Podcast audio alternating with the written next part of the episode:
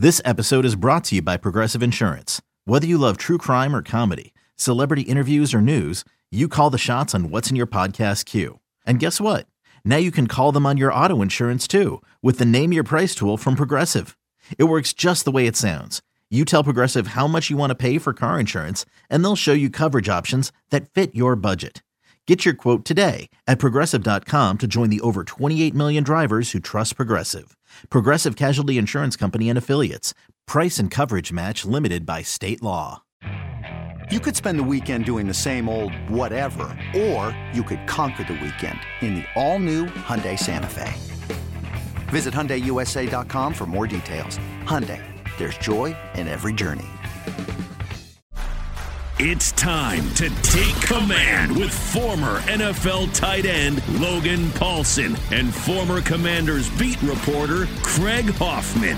Welcome in to Take Command. I am Craig Hoffman. That is Logan Paulson. He played 10 years in the NFL, six for the Washington franchise. I covered the team for five years on the beat and am now the host of the Hoffman Show daily, 3 to 6 p.m. on the Team 980. We stream as well on the Audacy app, which you can get free anywhere you get your mobile applications, Logan Paulson. And we, uh, on that show yesterday, uh, heard Ron Rivera give us the news live. Uh, kind of a weird day, by the way. They, they walk through Monday Night Football, trying to give guys extra rest. They just do a walkthrough on a Wednesday. Uh, and then ultimately, uh, Ron announces that Carson Wentz is not quite ready yet. Uh, they're going to start Taylor. They did clear Carson to throw, but they're not actually clearing him for practice as of yet. We are recording this on Thursday morning. There's a chance that changes by the end of the week, uh, that Carson does get some practice reps, but it certainly sounds like they're not even going to bother activating him until next week, which, by the way, makes sense. Like, get, get Sam Howell those extra reps right now, unless Carson's uh, going to have the potential to play this weekend. Um, but I, I, to me, this was kind of a no-brainer, um, and this was the right way to play it until Carson's ready. You, you, there's no reason for Ron Rivera to commit moving forward. Um, and so while we will preview Houston and, the game this weekend, as we always do on our Friday pod in a moment, I think it's worth spending a few minutes here on this quarterback situation. What'd you make of of their decisions?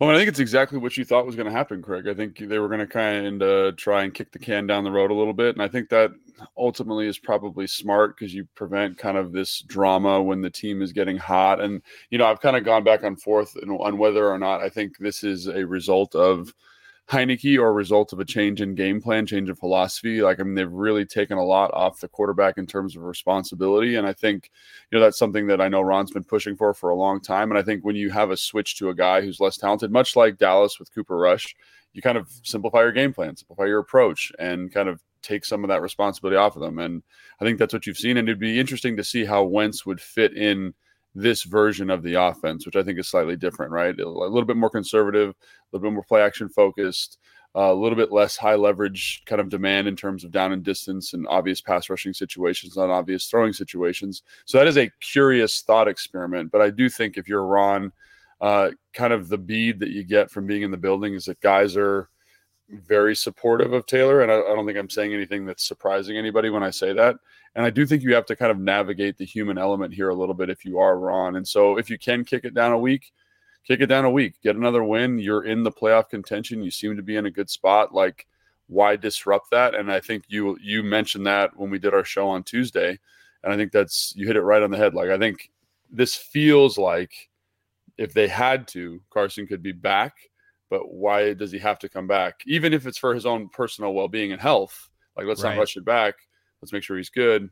So that's kind of my thought on it. And I don't think I don't I really don't think there's that much like nuance here other than that. Like, no. The only the only nuances to me is is what does Carson look like in this version of the offense?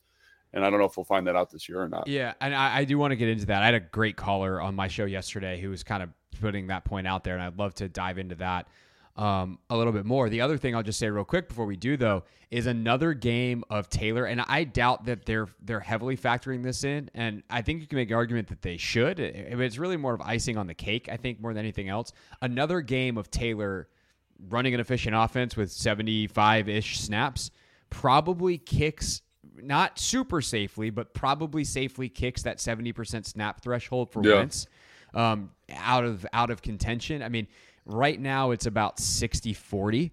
Mm-hmm. Um, because I, I, think we forget. I, I will admit I forgot this yesterday. I actually tweeted something and deleted it, deleted it after doing a little bit more math um, and, and looking at it because there were so many of those games where Carson ran like 40 plays and then had two drives that were 15 play drives at the end, you forget that he actually did have some high snap games. Right. It felt like everything was super condensed and he's running 50 plays a game, but it actually wound up being 70, 75 in most mm. of those games because of some late drives. And because of that, it actually is a little harder than I thought for Taylor to accumulate. It's not really about Taylor, for anyone else to accumulate the snaps that you would need to avoid giving a second round pick to Indianapolis, where currently it sits at a third. 70% of the snaps played by Wentz triggers it up to a second, that conditional draft pick. So I, I think that is something to consider here as well. That's, again, more icing on the cake. Uh, than anything else, but if you can get another high snap game uh, where they run the ball a ton and, and run 80 snaps out of Taylor, that takes that out of the equation in a way that feels somewhat meaningful um, and and hopefully can secure not giving a second round pick for a guy who more than likely is not even going to be your quarterback for more than a year. Yeah, I mean, I think obviously that's that's of the trade variables. Like obviously the money was a big variable, but the draft capital you gave up for a team that I think is closer than people want to say. But you know, like a second round pick is probably a starter for your team. And if you look at this last year's draft, like Seattle, for example, they draft Cross in the first round, the tackle out of um, Mississippi State and then they draft uh, Lucas, who is the the tackle out of Washington State, and they get two starting offensive linemen, and Lucas comes in the second round. And so I look at this team, and like when you look at the composition of the offensive line, when you look at the composition of the secondary, maybe linebackers, like that's a valuable piece that you're going to be giving up potentially. So uh, that is a big frustration, and you know it is icing on the cake. But like in a in a league like where you look at Philadelphia and they're basically able to flip their roster in a year, just managing the draft effectively. Now they did a whole bunch of like long term stuff that put them in a really good spot in terms of accruing first round picks, being able to trade for um, AJ Brown. All those things are huge factors, right? But to me, draft capital is very, very important unless you're trading for someone who's going to be a part of your franchise for a long time. You know, I think the Matt Stafford trade, the Jalen Ramsey trade, that kind of LA's model of trading for players is very unique because they right. do a good job of their pro evaluation. Here, obviously, it's kind of the other way, right? They kind of miss. I don't want to say miss because there's. I think that's TBD in terms of Carson, but if you can reserve some of that second round capital, because then it allows you to trade up if you need to, trade back. It's a big piece. So I, it, it is icing, but it is a significant variable for sure to consider. Yeah, I, I just mean it's icing in that it helps confirm the decision. Like, I don't think that they're going to start Taylor an extra game to kick that out. I think unless you think you're a championship team, that that's actually probably a smart thing to do. Um, it's pretty cold and it's pretty calculated, but it's also not dumb. Um, yeah. and, and that's you know a lot of times in the NFL, kind of how that works is that teams don't do that kind of stuff because you feel a responsibility to the locker room. Like, I, I mean, I'll just straight up ask you, like, if you were a player and you felt like they were playing a, a, a, backup quarterback to not have to give up draft capital and you were in a locker room fighting for your, your livelihood, like I'd imagine you'd be pretty pissed. Yeah, I've been in situations where something like that. I'm trying to remember an exact situation, but I feel like I've been in a, in a, in a on a roster where that's happened. Something like that has happened. They're trying to keep someone from a snap total. They're trying to do something, and it does, I think, instantly send a message to the team that like, hey, you know, we're not thinking about you this year. We're thinking about, you know, the following season. And that is um, very, very frustrating, but it's also uh, part of the business, you know. And I think yeah. there's a lot of guys that um, understand that. Like at that point in my career, when that happened, where was that? Doesn't matter. You know, like it, so like when that happened, I was at a point in my career I was like, this is just I was so jaded already. I was like, yeah, that's fine. I just got to worry about right. me and what I worry about me and what I'm doing.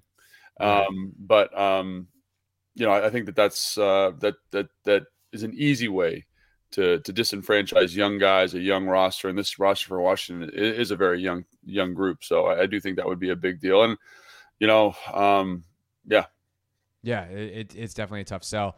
Um, but then again, if the backup quarterback's the guy that everyone wants to start anyway, it, maybe it gets a little bit easier. Which brings us back to the Carson versus Taylor. You know, let's let's pretend for a second Carson gets healthy. It's it's obviously not going to be this weekend, but you know, all of a sudden we come into next week. Taylor plays another game similar that he's been playing. It's like not super spectacular by any stretch of the imagination.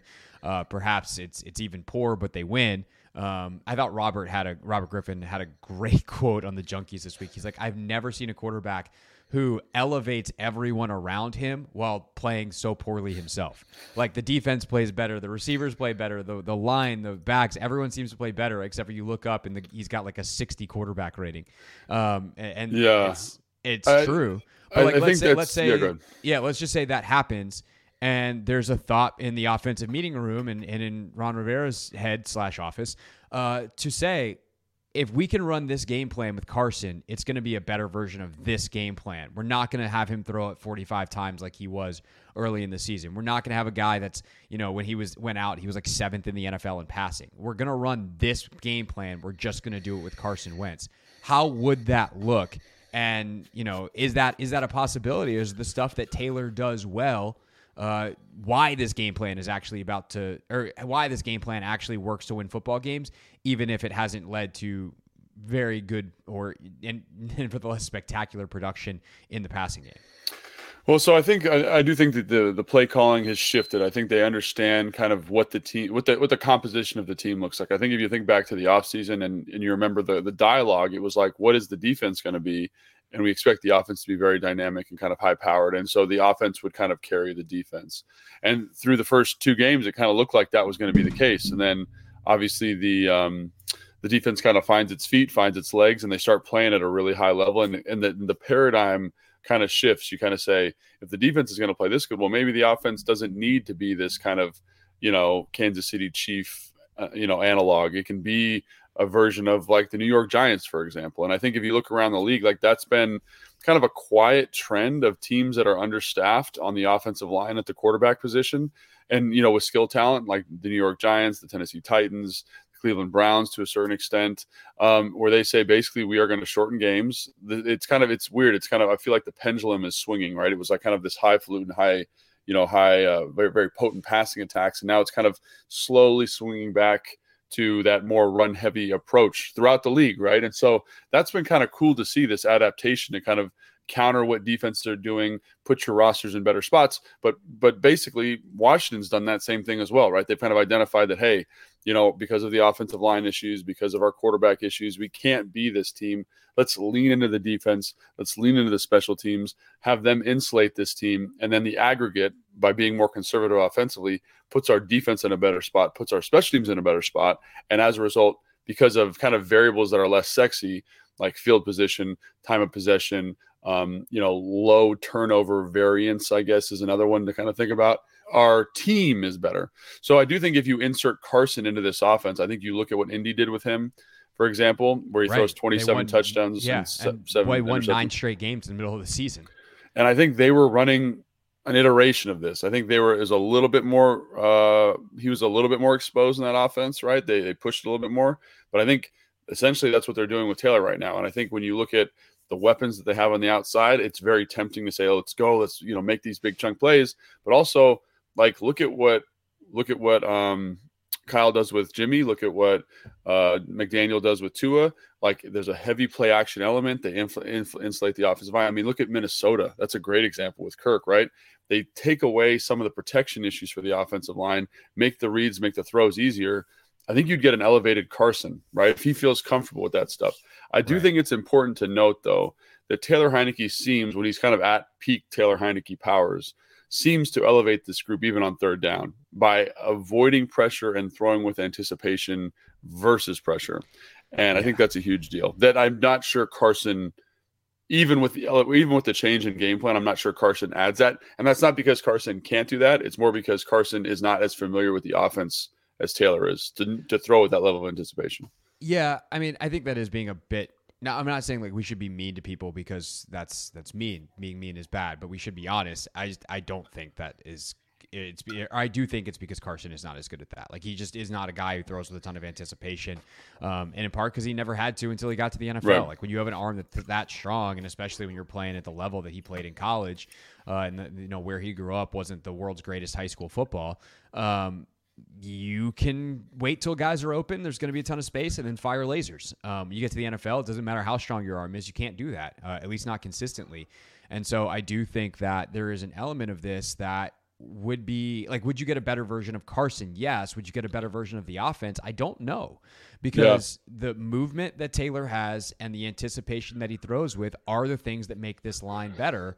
And you know the specific throws that he makes as well. Like how often did we talk about earlier in the year, kind of the spray chart of yeah. where Taylor throws versus where Carson throws? Like, hey, yeah, on the slant flat concept, Taylor's going to throw the slant, Carson's going to throw the flat, uh, and this offense, you know, calls for and the way defenses play now call for the slant to be thrown more often and Carson just doesn't make that throw very often. He he doesn't read it particularly well.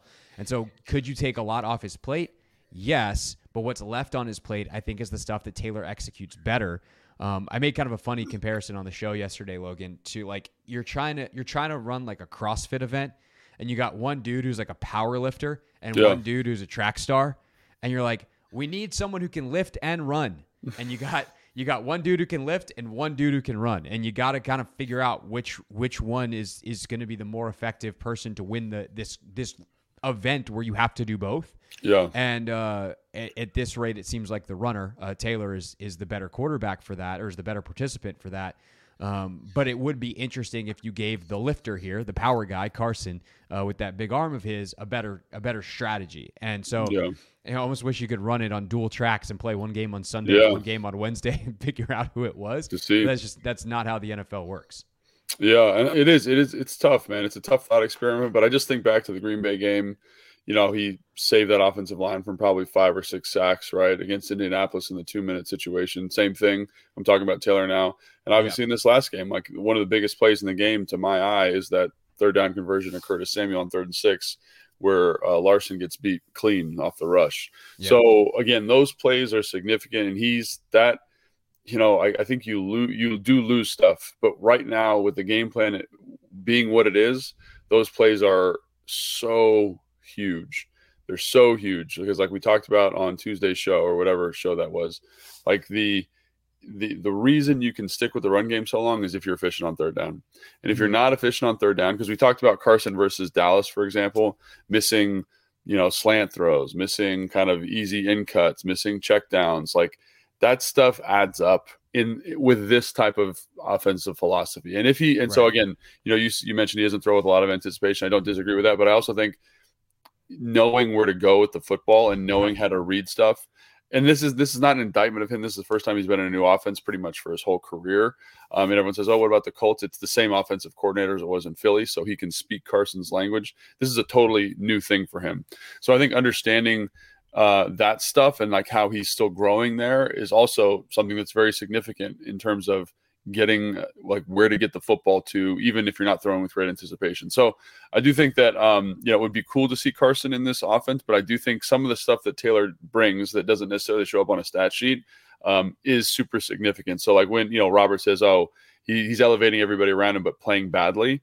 Like I, you miss the oh he escaped this pressure. Oh you missed the check down. You missed right. the scramble for six yards. Like those things don't necessarily show up but they are extremely significant especially with this conservative game plan. 100% and you know just, it was robert's full quote was something like you know you'd think by the way people are treating him and the way people are talking about him he threw for 300 yards and four touchdowns and, right. and he just isn't. You know you yeah. look up he's got a 60 quarterback rating um, but those key plays at key times. The other thing that i'll add too is it's not everyone like that I guess would be in Camp Carson, if you will, is like, well, the big plays. And it's like, how many was he really getting per game? Slash, how many do you get in general per game? It's yeah. like, like, yeah, there are some throws that he's made this year that you're that just blow your mind. You're like, wow, Taylor can't make that one.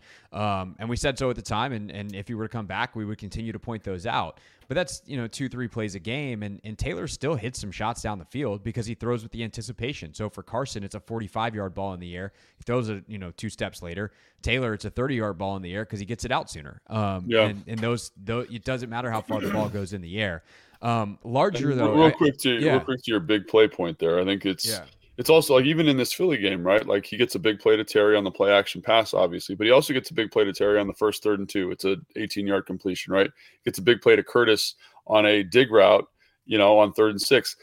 I know it doesn't feel like it, right? It doesn't. They don't feel like these crazy explosive plays, but those are technically explosive plays. You know, they're a play over 15 yards, right? Right. And so even though they're not like a 75 yard bomb to Dyami, like everyone's remembering versus Tennessee. Right. There are these plays that are kind of sprinkled in that are quietly very, very supportive of this offense. That again, uh, to your point, it's like it fits his skill set. They're a little bit shorter, a little bit quicker developing, and he's throwing with great anticipation and letting the playmakers kind of make those plays. So I do think that that's also something for fans to kind of be aware of. No doubt. Uh, as to your point on the larger trends, there was a great piece in the New York Times yesterday by Mike Tanier. Um, it talks about some of the the data around how teams are reverting back to running the football. Through 10 weeks, the NFL teams are averaging 121 rush yards per game, the highest figure since 1987. Crazy. Teams also averaging four and a half yards per rush, the highest rate in history. Teams rushing at 26.8 times per game, a rate that has been relatively steady for many years, but pass attempts have declined to 33.7 per game, the lowest figure since 2010, meaning the league's run to pass ratios increased slightly over the last two years from 41.9% in 2020 to 42% in 2021, and then 42.7% this year. So basically, what we're seeing in Washington of shorter games, less plays being run overall, and more a higher percentage of them being runs uh, is a trend league wide. And and it's funny how the you know how the league just is cyclical. Yeah. Um, you know, teams have adapted defensively to this pass happy league and put smaller guys on the field. Uh, defensively and, and, played more nickel, played more dime, more Buffalo nickel. And so offenses are like, well, if you're going to play small dudes, like let's get some big dudes and start running it again. It's also even like I think more like maybe more impactfully than the personnel because I think you know this team the the Commanders are very good at stopping the run with nickel personnel like, like Green Bay back in the day when I was playing they played mm-hmm. a lot of nickel and dime and were excellent at stopping the run like but what they did do and what this team does is they allocate resources to coverage as yep. opposed to allocating resources to stopping the run and I think when you see teams that have adopted this Vic Fangio approach of saying we will be plus one in coverage and down one in the run game. Like like Minnesota is a great example. They have basically gone out and found guys across the defensive front that are absolute dogs versus the run, and not all teams have that kind of personnel where they can adapt to that, right? So teams that are playing down in the run game, like you're going to have a tough go if you don't have personnel. I think even Philadelphia, I know like the effect of this player of, of Jordan Davis's absence is probably debatable statistically, but having someone who's there to stop the run, having a John Ridgeway who's there to stop the right. run on our team is a significant element, right? And so I do think you'll, if you're trying to play down in cover, if you're trying to play down in the run, you need to make sure your personnel matches that. And I think to your point, a lot of teams don't have the, the they have like quick, athletic, gap shooting defensive linemen, but sometimes right. you need dudes who are just like big MFers in there that are going to make it tough. You know what I'm saying? And I think that that's again, it's that's a little bit of a paradigm shift in understanding how to best execute that heavy coverage structure. So yeah, uh, Orlovsky did a breakdown on that yesterday too about how everyone went to the Aaron Donald mold of defensive linemen. It's like, oh, yeah. we get interior pass rush. Well, now power runs are coming back. You know, yeah. where everyone was doing a lot of outside zone, inside zone, and you needed super mobile linemen. Uh, and also those guys were good at interior pass rush. Well, now you're just running power stuff straight at them. Yeah. Uh, and, you know, that's part of the reason, by the way, why this team is so good, the Commanders defensively, is because Daron Payne and John Allen can do both. Like, get, yeah, you, get, you, get you some men who can do both. And, and yeah. those dudes can do both. Um, that's why. That's and, why both those guys are going to be rich when it's all said and done. John already on his way. Daron's Daron's time is coming. And by the way, to the Eagles' point and Jordan Davis, how important do they think having that guy is, uh, or a guy like that? Well, while Davis is out on IR, they went and signed Linval Joseph yesterday. really? Uh, yeah, old Minnesota D lineman who played for the DC in Minnesota uh, yeah. was, was out, you know, quote unquote on the street. I hate that term, but he's a free agent yeah. uh, and played 13 years in the league. And they're like, "Hey, buddy, uh, we know you know the scheme. We know you're a big hog molly. Why don't you come in here and play us play us 20 snaps a game?" And, and one so, of the uh, best, one of the best yeah. in the league at that at that specific skill set. And so right. again, it it shows you like they got punched in the mouth a little bit on Monday Night Football. They say, "Hey." Let's go. Let's go get a body in here that can. Yeah, come on, come on let's, down. Let's go, big fella. sign, sign on the dotted line. When you need mealtime inspiration, it's worth shopping Kroger, where you'll find over 30,000 mouthwatering choices that excite your inner foodie. And no matter what tasty choice you make, you'll enjoy our everyday low prices, plus extra ways to save, like digital coupons worth over $600 each week. You can also save up to $1 off per gallon at the pump with fuel points. More savings and more inspiring flavors make shopping Kroger worth it every time. Kroger, fresh for everyone. Fuel restrictions apply. Hey, it's Kaley Cuoco for Priceline. Ready to go to your happy place for a happy price? Well, why didn't you say so? Just download the Priceline app right now and save up to 60% on hotels. So, whether it's Cousin Kevin's Kazoo concert in Kansas City, go Kevin, or Becky's Bachelorette Bash in Bermuda, you never have to miss a trip ever again. So, download the Priceline app today. Your savings are waiting. Go to your happy place for a happy price. Go to your happy price, Priceline. Take Command podcast from Audacy Sports. I'm Craig Hoffman. That is Logan Paulson. I uh, hope you're enjoying the podcast. If you are, then go ahead and subscribe wherever you're listening right now, and we'll get you automatically downloaded, good to go uh, whenever it is that we publish a new episode. Typically Monday, Wednesday, Friday, back on that schedule next week with a return to normalcy after the Monday Night Football game this week. Uh, of course, this weekend's game against the Houston Texans. Interesting offensive team, Logan Paulson. We'll get to their defense in the next segment, but uh, an interesting offensive team that's obviously running into a buzzsaw of a defense in the Commanders, uh, one of the best in the NFL right now in a number of statistical categories. But they, they've got some threats, and specifically their running back, Dameon Pierce, is uh, quickly becoming one of the best guys in the NFL. Yeah, and so let's just start like real high level with tennis with the Texans. So they're a team that I think they know they're a little understaffed. They know that their personnel isn't excellent, and they do a lot of stuff to try and insulate their personnel. So that you see kind of a lot of inside zone, outside zone, gap scheme, pullers, pin pull, tosses, right? They're trying to kind of figure out the answer to a puzzle, right? As opposed to saying, this is who we are this is what we're super good at, right? They're saying like we're going to try and get you off base here, off balance by throwing a lot at you and seeing if something sticks, right? They came out versus Las Vegas or yeah, versus Las Vegas with a, like in a very unusual formation. They had their uh, guard, center, guard, and the quarterback, and then their tackles were split out wide, like in that kind of college weird formation. Remember, uh, um, the Patriots did it a couple years ago, kind of where where you're eligibles, and they ran that probably 3 mm-hmm. or four times in the game, right? They run a halfback pass versus Tennessee. They run a flea flicker versus the Giants, right? They're they're trying to find ways to give themselves an edge. So I think going into this game, like that's something that Jack Del Rio has to be acutely aware of. Is like what is they what is their weird little reverse trickeration thing they're going to do, and how do we respond to that? So that again, something for fans to kind of keep an eye on you mentioned the running back. The running back's excellent. He's very fun to watch. He's kind of the bright spot of their team. Um, he again, he's got some big playability. Maybe not like a true home run guy, but you know, hits a big run against the Gi- the Giants and is very consistent. At kind of even even though the Giants did an excellent job of like kind of down to down limiting effectiveness. Pierce pops a uh, you know a 75 yard run, not for a touchdown, but big play, chunk play. Kind of they're going to get him touches in the screen game in the flat like he is the biggest feature of that offense, right? And uh, it's interesting to me that he's the biggest feature because their interior offensive line is maybe the worst three guys that, or at least they're playing the worst of anybody we've played this year, right? So in rundowns, their uh, left guard Kenyon Green is not doing very well. Um, you know, and I just think about Allen and Payne matched up against him, and I think that's just going to be that's going to be a nightmare for him, right? That's just going to be a nightmare. And like the other, the right guard is playing a little bit better. His name escapes me at the moment, but again, not much better. They do have two really good offensive tackles. Uh, Laremy Tunsil, in my opinion, is maybe the best, second best left tackle in football outside of Trent Williams. So Montez Sweat versus him is going to be really fun to watch. I think Tunsil's just so efficient in how he pass sets and just so efficient with his technique. It's going to be a really interesting matchup.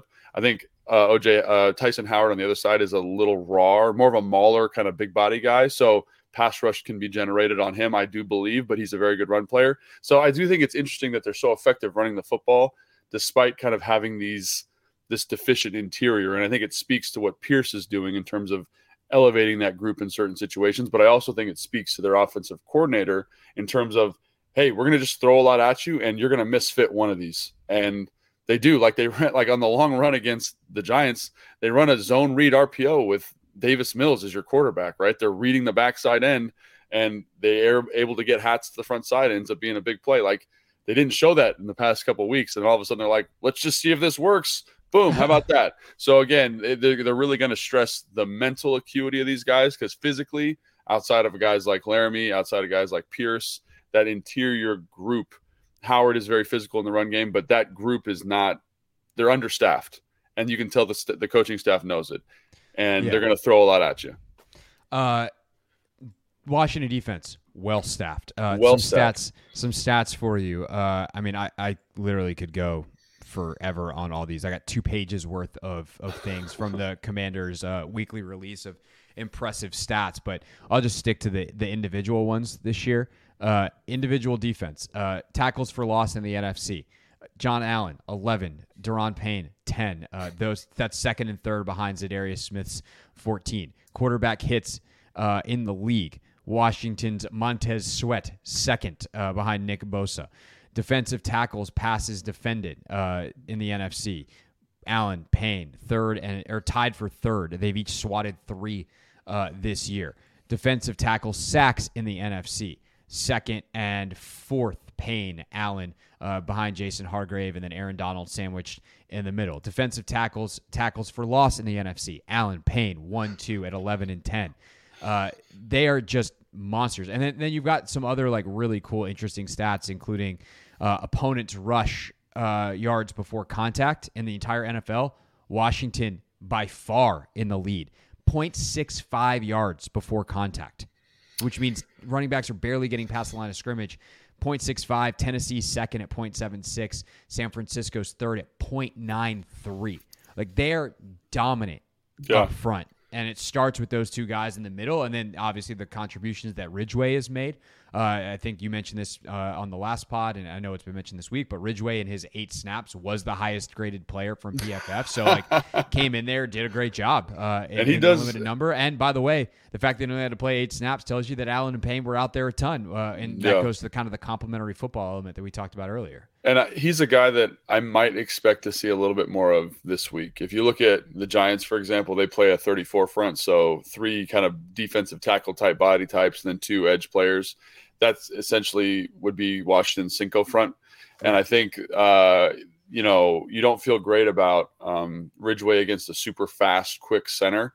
Um, but or like a team that runs a lot outside zone because he seems to have a hard time reading that. But I think I think he matches up really well. And then you get those, then you get Allen and Payne in a one on one on two guys who are having a very tough season so far. And I, and I don't want to overstate this, but that matchup, but that those two matchups right there, Payne on the guard, Allen on the guard, could just absolutely destroy this game. So I think something to kind of keep an eye out on is um, you know that they're kind of best running the football, and then their second best asset is probably their tight end room. We'll talk about that in a second. But you know, do you say, hey, like we're going to play a heavy box and just basically say like dare them to throw it? Because from a man-to-man standpoint, I think you know Benjamin St-Juste has shown he can match up with pretty much anybody. And Kendall Fuller had a solid game, not an excellent game, but a solid game last week. And if they can't protect Davis Mills, which they haven't been able to. Like we, Davis Mills is very, very talented. I think I told you that when we were prepping for the show. Very Yeah. talented guy. You see his arm talent, you see the way he sees the defenses and stuff, but the protection has been terrible outside of Laremy Tunsil and Howard. Like it's just as a like immediate up the middle, like someone's in his face. So maybe if I'm Jack, I just say like, come on, let's see if you can handle this. And they, recent history has shown that they haven't handled it very well. And so again, like maybe you see a little bit of a different approach here from Jack, kind of saying, let's be a little bit more aggressive, eliminate the run with our heavy personnel, blitzing, whatever, be aggressive downhill, and kind of say you can't block any of our guys, you know, inside and let them let them win the game for you, which is something that I think is very, very viable. Another thing to consider, they do throw a lot at you. What is that going to do for Jamin in terms of how effective he can be? Because he's a guy who has improved and is playing well Yeah. but is a guy that when the neural load goes up tends to slow down a little bit. So that'll be an interesting thing to watch too. Definitely. Um, what have you made, by the way, uh, of Bostic through these couple Yeah. of games and, and how he's played and how he's been able to help Jamin out? Because he actually played a ton the other night. Yeah, he's actually been really impressive. Like he's um he's just so he's not he's not amazing, but you can tell he knows what the heck is going on. Yeah, and for that smart. Like we've seen it with Cole, like that is valuable. It's like, you know, having a quarterback who really like is dialed in. They might not be the best playmaker, but if they know what to do with the football and where to go, it elevates kind of the whole group. And I think you're getting that a little bit with Bostic. Like, I think he's being super decisive to the ball. You know, he misses a couple tackles here and there, but he's fast. He's peeling double teams. He's helping that interior out in terms of providing single blocks and things like that. So I do think that that is um, that, that he's he's been a night he's been played well. You know, it's it's it's been good. It's not like he's going to go to a Pro Bowl or anything like that, but it's not been like this crazy vacancy in Cole's absence. Like obviously this team misses Cole, but having him in there is kind of a nice stopgap for him and Mayo has been nice. I think that it's you know everyone's talking about the linebacker depth. Yeah. For him to come in and do that, I think is awesome. I guess the question would then be: It looks like Cole's going to be out again based off the fact that he wasn't at practice uh, DNP on Wednesday. I mean, that, it was a walkthrough. You know, they right. could have just been like, take the extra day on your feet, and, and maybe he is back. But if, if, Cole is out again, but Mayo would be back, would you go back to Mayo or would you just stick with Bostic? That's a really good question because I think I think Mayo did a fine job. I think Bostic's been. I don't want to say. I think he's been playing better, been playing more consistently maybe than I saw Mayo. And Mayo didn't have a big sample size, right? I think he only yeah. started like one game or a half or something like that. So, you know, Bostic's done well in two games. And obviously they've kind of shifted their approach a little bit. They're getting more uh, safeties on the field, which I think is the right move. So you're kind of able to put Bostic and Jamin in better situations, which again is maybe elevating them. Yeah. I don't know for sure. I'd have to go back and really study that. But I think the more significant variable is Curl – uh, McCain.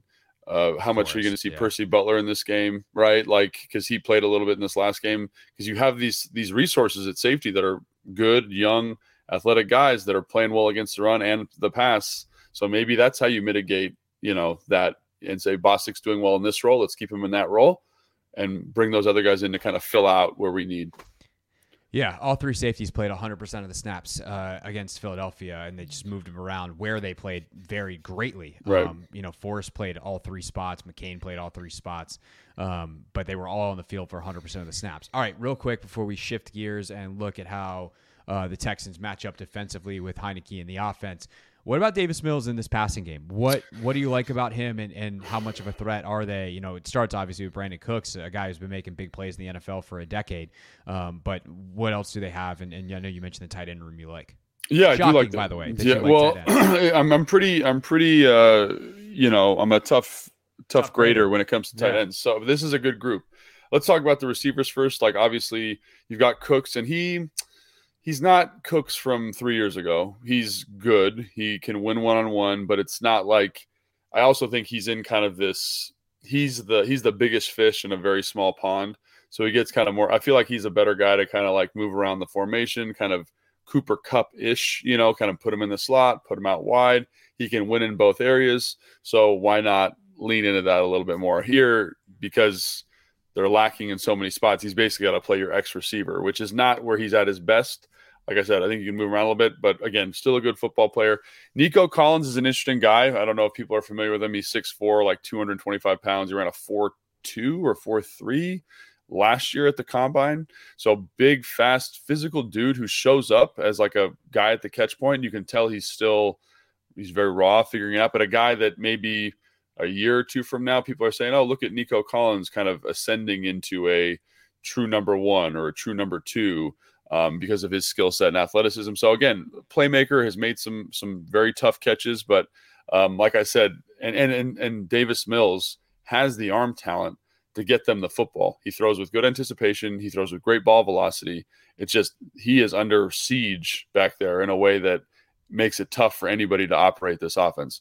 We meant, and then Moore. Moore is the guy that he played in Baltimore a couple years ago good player, kind of a role player, but they're getting good production from him. The tight end group, I think, is really fascinating. They got uh, Jordan Akins, a guy that I played with when I was in Houston, who's really grown up a little bit, kind of like a receiver type of tight end, and he makes explosive plays for them. Like when they need it, like he caught a screen against um, against the Giants that he took for a 70 yard gain. Like he's a he's a big, explosive, fast guy.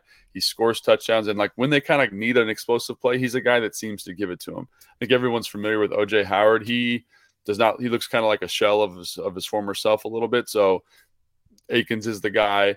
They have a guy, uh, Brevin Jordan, who I think a lot of people here wanted this team to draft, who is very, very talented. Again, is kind of on the precipice of becoming that mismatch piece, but still growing. And then they drafted a kid from Oregon State who is a good football player. Big, strong, tough physical blocker, kind of like a poor man's Marcedes Lewis. So I do like that position group. I like the receivers I wish they had a better true number one. Like Terry and Nico Collins, you say, oh, that's a pretty good group right there. But Brandin Cooks and Nico Collins, it, it it's kind of like, eh, you know what I mean? It doesn't really play the same way. Um, and so I think, and so, and so Davis Mills has the ability to kind of get the ball to these playmakers. It's just the offensive line specifically Kenyon Green, the center and the right guard have had a really tough go of it. You know, really tough yeah. go, and it shows up pretty consistently. And that's why they've kind of leaned into this run the football first, run the football second. Maybe on third and long, we'll run the football again just because we don't love our pass protection. Yeah, and then last but very much least in the uh, what I don't know why I noticed that uh, trend of the week hey, let's have a player who played the Commanders already from the NFC or North that got that switched teams and is suddenly back on the Commanders and their or facing the Commanders in their first game. Formerly TJ Hockenson, big impact. Don't expect a lot from Amari Rogers, recently cut from the Packers and apparently signed to Houston this week. A thing I learned when I looked at the depth chart 30 seconds ago. Um, uh, and hopefully yeah. drops a punt. And yeah, that'd be great. Because he's great. been doing that recently. that's that's why he's no longer a Packer. Uh, Aaron Rodgers, notoriously not a big fan of uh, kick returners who, who drop kicks. Yeah, especially not, him. They've been a big deal anyway. Yeah, uh, not sure how many quarterbacks are. Uh, just you know, it's been, it's been a thing. Hey, it's Craig Hoffman from Take Command. It's not just a podcast, it's the 25th hour of your day. Your weekly source for all things commanders, right on time, your time. A list of household chores. Do them without missing a beat and listen while you work. In the car, turn mundane drives into memorable moments. With podcasts, you can maximize productivity and minimize FOMO. We're on demand, so we fit perfectly into your schedule. Follow Take Command in the Audacy app or wherever you get your podcasts. Hey everyone, this is Bret Boone. Would you know it? I've got a podcast going strong in our fourth year. Tune in as I sit down with my friends, some of the biggest names in sports, media, entertainment, for a lot of fun and in depth conversations. As you know, baseball's been my life. It's been in the family for a long time, but it's a lot more than that here. It's sort of like taking a ride in a golf cart around a beautiful track. Join me every week for multiple episodes on the Bret Boone podcast, available on the Audacy app or wherever you get your podcasts. Take Command podcast from Audacy Sports. That's Logan Paulsen. I am Craig Hoffman. Again, if you liking what you're hearing, uh, please subscribe and, and even maybe tell a friend to do the same. Yeah, tell know? a friend. We need friends subscribing. Yeah, share the wealth. It's selfish. Uh, Selfish. Last but not least, uh, Commanders offense. What do they see in this Texans defense? Um, you know, as you mentioned with the Texans offense, like they've got some stuff there. It's just an incomplete unit. Defensively, it doesn't seem like there's that yeah. many names that get you excited, and uh, obviously their play would suggest that that is the that is the case. Yeah, I think so. The offense you see, there's like a path. There's like a path to them being good. Their offensive line grows up a little bit. They maybe draft a receiver next year. You know, they got all these first round picks. You say, okay, that group's going to be, they'll be all right. But you know, they're like a year away. The defense, you're like, oh, what is going on over here, right? They, they're playing like this kind of gap penetrating movement front and they've you know like where a smaller defensive lineman would be advantageous and they've got some people who are i think good football players but a little out of position right they've got their probably best player on defense is the safety they drafted or the guy who shows up most consistently is the safety they drafted from baylor jalen pitre um, who is a good football player, but again, very young, still growing up. Derek Stingley Jr., again, drafted in the top five at corner, is growing up. I think when you started the season, you say, man, he's not playing very well. And then you watch the last couple games, you say, okay, there's that talent, there's that ability. But, you know, pass rushers is kind of limited. Jerry Hughes has some juice still against Philadelphia in their game. He showed up quite a bit on um, Jordan Mailata, but very inconsistent. Their interior defensive line is just okay. Um, they and you can tell that the coaching staff knows they're just okay. So one of the things that I see when I'm watching a team, if they're if they're running a lot of run stunts, so they'll they'll line up in the front and then everyone will run to the left and they'll blitz a linebacker off the right side. They do that because they feel like they need something to elevate the group, which they do. And that works. It can cause confusion. It messes up double teams. But if you can catch them in the line stunt, it opens gigantic running lanes, right? So basically, what they have is a whole bunch of guys who are struggling to win one on one matchups, and they're trying to find ways to elevate the group. So you elevate them by scheme, which we just described, or you elevate them again by adding more resources to the box. Like if you watch them versus Tennessee, there are there are so many people in the box because they're basically like we cannot have them run the football anymore.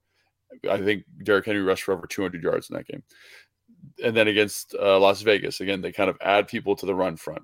And the thing that's interesting is when they add people to the run front, they still don't fit runs very well. So I would expect the, the commanders to be able to run the football, but if they do allocate a lot of resources, they tend to play a little bit of man to man coverage, which for us, for the commanders, seems like a tremendous advantage, right? It seems like this huge advantage because I can say, hey, you know, Terry McLaurin versus Derek Stingley Jr. or Terry McLaurin versus someone I've never heard of playing corner on the other side.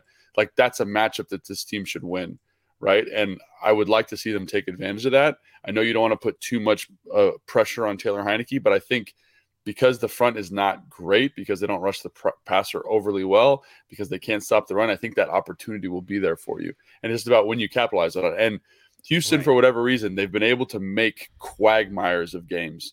And what I mean by that, like they take good teams and they make them play very badly. They take average teams and make them play very badly because it just gets messy and muddy and they're throwing all this stuff at you and it doesn't really work out very well. So as much as like it seems like the path is going to be very straightforward for the offense and very straightforward for the defense, Houston is what they call like plucky or scrappy. Like they find a way to kind of just bring you down into the murk and mire and you're kind of wrestling in the mud with them.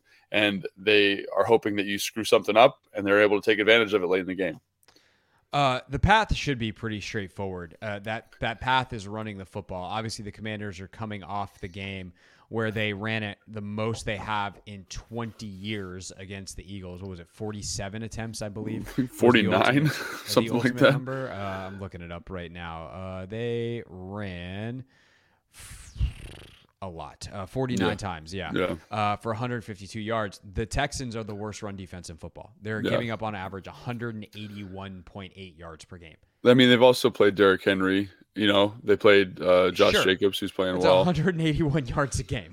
It's they're not good. Okay, I'm not trying to like sugarcoat this. Yeah. It's like that that number makes perfect sense to me. I am saying it might be slightly inflated by the people that they've played sure. in these run first teams, but it's not been they played New York, right? New York runs the mm-hmm. runs the bejesus out of the football. So they've played a lot of teams that are kind of adopting our philosophy, and they've been very unsuccessful at stopping them. Right, well, and that's the thing is like just stick with the philosophy, right? Like for all the times that I'm like, I don't know, should that be the philosophy? Like you've got you've got Terry McLaurin, you've got Curtis. Like this week, hey Brian, gear up, buddy. It's time to go. Yeah. Antonio, gear up, buddy. It's time to go. Whoever the third guy is, like get that guy ready. Whether it's John Curtis coming back, obviously Curtis hey, if you can't get Curtis five carries or five touches this week, uh, you know, last week was four carries and a little pitch play plus your, your regular passing stuff. Right. They got him five game plan touches. I, wa- I want that this week for sure. And you should be able to have a good week. Um, I obviously then you, you hope to get the play action shots. You hope to get the man to man shots in, in, certain situations and you go from there. But it, it, does seem like this is a pretty easy week to game plan. Like don't overthink it. You know, right. Ron, Ron has been preaching like we gotta we gotta play this way this week is the week to just play that way and, and don't think twice about it. Yeah, and I th- so I think, and again, I, I, don't think offensive. I think they've got some pieces, but I don't think they're quite there yet. So I think the the the only risk you run by running this game plan is that one of those talented playmakers, Nico Collins, Akins, Pierce, hits you for a big play, right? And they do that two or three times because they do do that. They do mm-hmm. find a way to cultivate a even if they're freaky kind of streak plays, you know. So can you be efficient enough that when one of those big plays happens for them offensively, it doesn't kill you? I think right. that's that you want to be efficient enough where you can manage something like that because for whatever reason they're not you know like they they have explosive pieces they're just not very consistent. So I think that that would be my one point of caution. Just kind of be aware, Scott. Like you're going to want to want to run the football, but if you can cultivate a big play and take advantage of them, like with lesser coverage players trying to match up with you know this tremendous skill group and they're playing man-to-man coverage on first down run that play action pass and take a shot. I'm not yeah. saying do it every play but in the same way that they did it against philly like when that opportunity comes make sure you're ready for it because that is going to be their response. And you better believe man they watch film too. They know what's coming. This whole yeah. week they're going to be saying like guys like we have to stop the run. We have to do this. Like you know taylor heinicke can't beat us with his arm. Like they that's their narrative this week. If i'm coaching uh, houston and so I'm going to allocate a ton of resources to stopping the run and basically saying like, right, figure I guess I, if I was if I was Ron and Scott, I'd be like, you're right, you can't watch yeah. us. And, and, yeah. you know, I think but they haven't been able to. They haven't been right. able to. And that and that's exactly why I'd be like, yeah, you know, go ahead, allocate resources. How's that gone for you? Uh, you're, you're giving up 180 yards a game. Um, I also think Ron made a really fair point about the, you talked about the efficiency and some of the numbers last week were not great on paper in terms of three point whatever yards a carry for Robinson. He had so many third and ones, third and twos, the goal line stuff that it, really did drag the average down because Sure. when, when you watched it, you're like, that dude, I swear to God, he's averaging six yards a carry. Like he, it felt like he was getting places. Um, and especially as the game went, it felt like they started to wear down a little bit. It did Philadelphia, and they, they started to get some bigger runs. Not like 12, 15, 20, Right. 30 yard runs, but they were getting six to eight yards, it felt like, with consistency. And then you look at the numbers afterwards, and you're like, why did he average three point whatever yard, Right. like 3.2, 3.5 yards a carry? And when you, you know, when the goal of a play is to get two yards, that still goes into the average. So I, you know, I haven't done the math and taken They- out all those plays, but like it was much closer to a solid four, four and a half yard average when you take out the short yardage stuff. And if Yeah. they can just do that again, like they're going to be fine.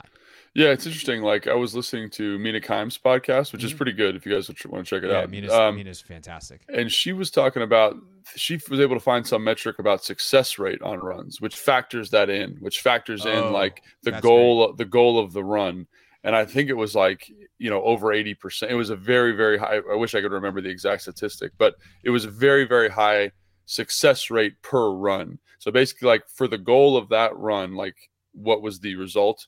And that kind of accounts for the short yardage variance, which I thought was a really interesting statistic that kind of supports your point and supports Ron's point that, like, you know, the goal of a short yardage play is to get a first down. So if you get a first down, like it's very successful. So I think that that's um, something to keep an eye on. And uh, yeah, I mean, I do think they should be able to run the football. I think that should work really well. I think B. Rob, Gibson, Samuels, whoever the third guy is, should be ready to go. Put your mouthpieces in. Offensive linemen be ready to go. But I just, I'm always of the mindset is like they know it. So do you have something in the bag to take advantage of their response? And I think if if their response is going to be to play an aggressive kind of man coverage, gosh, man, I like our weapons outside in, terms of finding ways to get a big play. And I think that would be the next iteration, next evolution of this offense is to say, you know, we've we've shown we can run the football versus, you know, Philly's not a great run stopping team either, but can we take advantage of some of this other stuff? Yeah, definitely. Um, so now I'm looking at some of this uh, success rate over average stuff like that. It's pretty cool. Pretty Yeah. cool stats. Uh, Mina's Yeah. super smart. Uh, I'll have to go back and listen to that pod. Um, but yeah, Washington's success rate over 50% uh, this year in all directions. You know, you, you look at some of the specific stuff. They've been oddly very good over right guard, uh, considering the the turmoil at that position. Uh, so that's He, he, he did well fun. last game. He played well against Yeah, Philly. just Like in terms bunch- of yeah, they've had like what three different guys playing that position this year. Yeah. So, um, but apparently that's a that's a good place for them to go. Um, you know, whatever that's worth. Uh, by the way, Right. outs, outside stuff been really good uh, for them this year when they've been able to get to the edge. Uh, Antonio Gibson, obviously doing a lot of that, has done a good job. All right, uh, that's it for the podcast, but there is plenty more where that came from. That being uh, our analysis coming up on Sunday. Countdown to kickoff. Uh, truth be told, as of recording, we're not hundred percent sure when we're going to start slash when we'll be on uh, because we have a ton of college basketball on both of our stations this Oh. weekend. Uh, 1067 The Fan and the Team 980. So stay tuned to the tweeters. Uh, I will tweet out a time once we have our finalized uh, schedule, but we will be on before the show, so or before the game. So make sure that you are tuned in to 1067 The Fan and the Team 980. But with the holiday weekend, I mean, obviously pre-holiday weekend, there's all these preseason basketball or college basketball tournaments which are messing with the schedule a little bit. So it might not be a full three hours before kick, but we will be on most likely starting at 10 a.m. on 1067 The Fan and the Team 980. I will for sure uh, be on the Team 980 starting at 3 o'clock. Friday, actually, our show is cut short as well due to some college basketball. Georgetown has a, I think, a 4:30 game or something like that. Uh, so we're done at we're done at 4:30 uh, on Friday. But plenty of, of coverage, obviously, continuing on 106.7 The Fan and the Team 980 live and local all weekend long. Make sure you are tuned in for the latest on that. And then we will see you uh, no matter what. There's there's no college basketball game that can preempt this podcast. That's what we're talking about. So first thing Monday morning, we will have a fresh pod for you live. Also on YouTube, the instant reaction pod goes up well instantly. Uh, you can check that out at youtube.com/slash at Craig Hoffman. For Logan, I'm Craig. We will see you on the radio, and uh, thanks for listening to Take Command.